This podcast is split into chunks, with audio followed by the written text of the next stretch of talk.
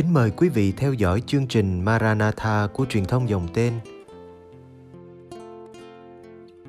Chương trình hôm nay gồm có Đồng hành với người trẻ. Bây giờ kính mời quý vị cùng đón xem chương trình.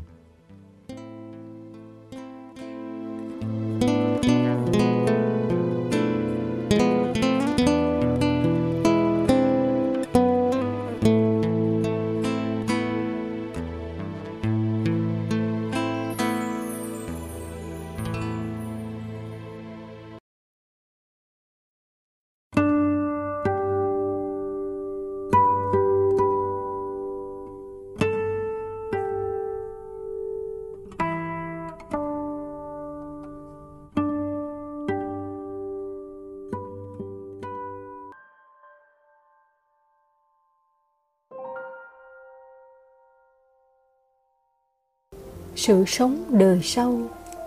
Hai chữ đời sau là có ý muốn nói đến sau cái chết. Người ta tin rằng sau khi chết đi, mình vẫn còn sống theo một cách thức nào đó. Chỉ có điều sự sống ấy như thế nào, giống và khác với sự sống mà ta đang thụ hưởng ra sao, thì chẳng ai biết được cả. Dù không biết chính xác, nhưng trong tận thâm tâm người ta tin là nó sẽ tuyệt vời hơn bây giờ rất nhiều. Rằng người đã chết ấy hiện diện trong một trạng thái thần linh. Người đó có thể nhìn thấy chúng ta, nghe biết và chứng kiến mọi chuyện đang diễn ra trong thế giới này.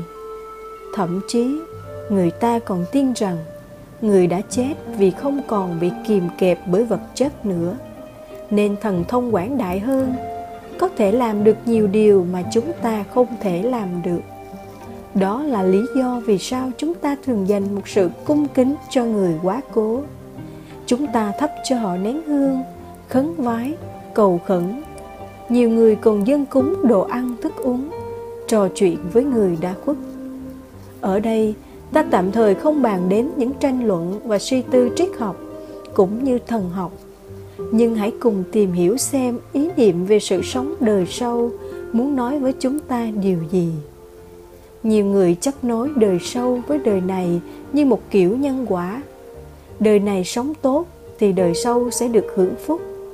Đời này làm nhiều điều gian ác thì đời sau sẽ chịu khổ gấp trăm ngàn lần.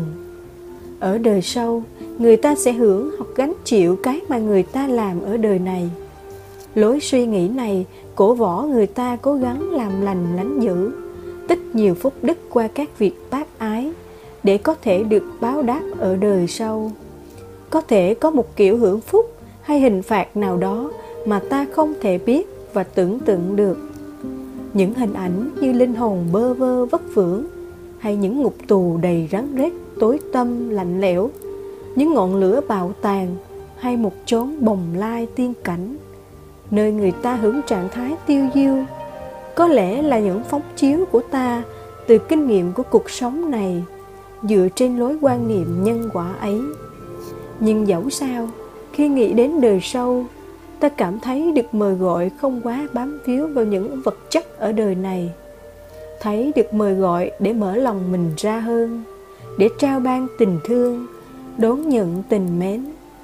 Ý thức về đời sau làm cho ta thấy sự ích kỷ, ghen ghét, mưu toan, thật nhỏ bé và tầm thường quá đổi. Đời sau đích thực là một đời sống ở tầm cao, ở cái hướng thượng cái siêu việt với những giá trị trỗi vượt. Cũng có người nhìn về đời sau trong sự đối lập với đời này.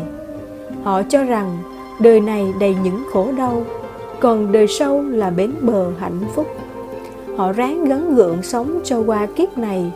Mong chờ cái chết đến thật nhanh để kết thúc những mệt mỏi và để hưởng thụ sự an nhiên vô lo. Có lẽ do bị quá nhiều tai ương ập đến, những người ấy coi đời này như địa ngục hay như một chốn đọa đầy không thấy được giá trị của sự sống, nên họ cứ vật vờ như cọng cỏ chờ gió cuốn đi. Họ chỉ tồn tại đó thôi chứ chẳng có gì gọi là sống cả. Có những người bi quan hơn, vội vàng tìm đến cái chết như một sự giải thoát.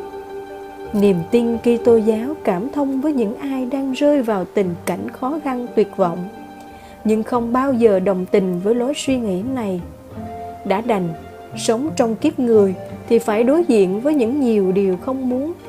Nhưng đời này vẫn luôn có một giá trị của nó sẽ chẳng thể nào nếm được hạnh phúc đời sau khi người ta không bắt đầu từ cuộc sống này. Có thể nói, đời này và đời sau không tách biệt nhau, nhưng hòa quyện và nối kết với nhau rất bền chặt. Mọi phần thưởng và hình phạt đã manh nha cách nào đó ngay trong đời sống này rồi. Ta không biết gì về đời sau, nhưng ta hoàn toàn chắc chắn rằng có một cuộc sống ở đời này và nếu không sống nó một cách đầy nhiệt huyết và năng lượng, ta đã hoang phí ơn trời và tự hủy diệt sự sống mà ta đang thụ hưởng. Sự sống đời sâu gợi lên trong chúng ta cảm thức một sự linh thiêng nào đó hiện diện nơi đời sống của con người. Có một thực tại nào đó bao trùm tất cả mọi hiện hữu, mà cái thế giới hữu hình của chúng ta chỉ là một chấm nhỏ con người luôn thấy trước mặt mình những màu nhiệm cao cả vô cùng. Nơi đó, họ ý thức được rằng dù họ có giàu sang, quyền lực thế nào, họ cũng chỉ như hạt cát nơi sa mạc.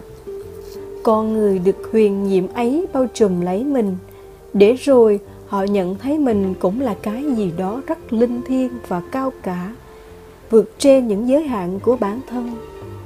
Ý thức về cái chết giúp cho con người biết rằng ai trong chúng ta cũng đều phải mang một chữ phận, phải vâng lời tiếng gọi của siêu nhiên.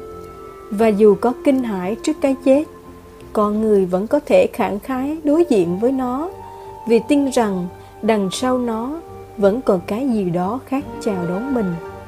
Cái chết là bức tường ngăn cản giữa hữu hình và vô hình. Nói theo ngôn ngữ của thánh phaolô mọi sự xuất hiện trước mắt ta ở đời này chỉ mờ mờ ảo ảo, như nhìn thấy cái gì đó trong tấm gương. Bước qua cái chết, người ta sẽ được chiêm ngưỡng mọi sự như thực tế nó là, với tất cả mọi nét hoàn mỹ và tuyệt đẹp. Sự sống đời sau mang đến cho chúng ta một sức mạnh và một niềm hy vọng về sự bất tử của chính mình. Trọn vẹn con người mình, chứ không phải chỉ là một phần nào đó của mình khi trực giác về một sự sống bất tử ở đời sau, ta đồng thời cũng được mặc khải cho biết về phẩm giá tuyệt hảo của chính mình. Ta được mời gọi để sống thanh cao, sống những giá trị vượt trên những tầm thường nhỏ nhen. Thật ra, ta đã có thể bắt đầu sự sống đời sau với nhiều hạnh phúc qua từng cái chết nho nhỏ nơi cuộc sống này. Chết đi cho cái tôi ích kỷ, chết đi cho những kiêu ngạo chết đi qua những hy sinh. Thật lạ kỳ, giá trị của cuộc sống hệ tại ở những cái chết như thế. Càng chết đi, ta lại càng cảm thấy mình sống cách sung mãn hơn.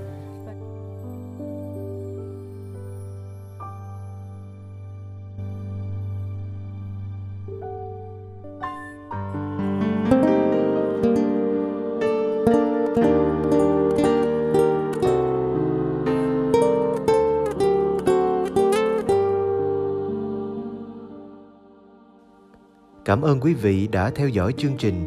Kính chúc quý vị một đêm an lành trong vòng tay yêu thương của Chúa Giêsu và mẹ Maria.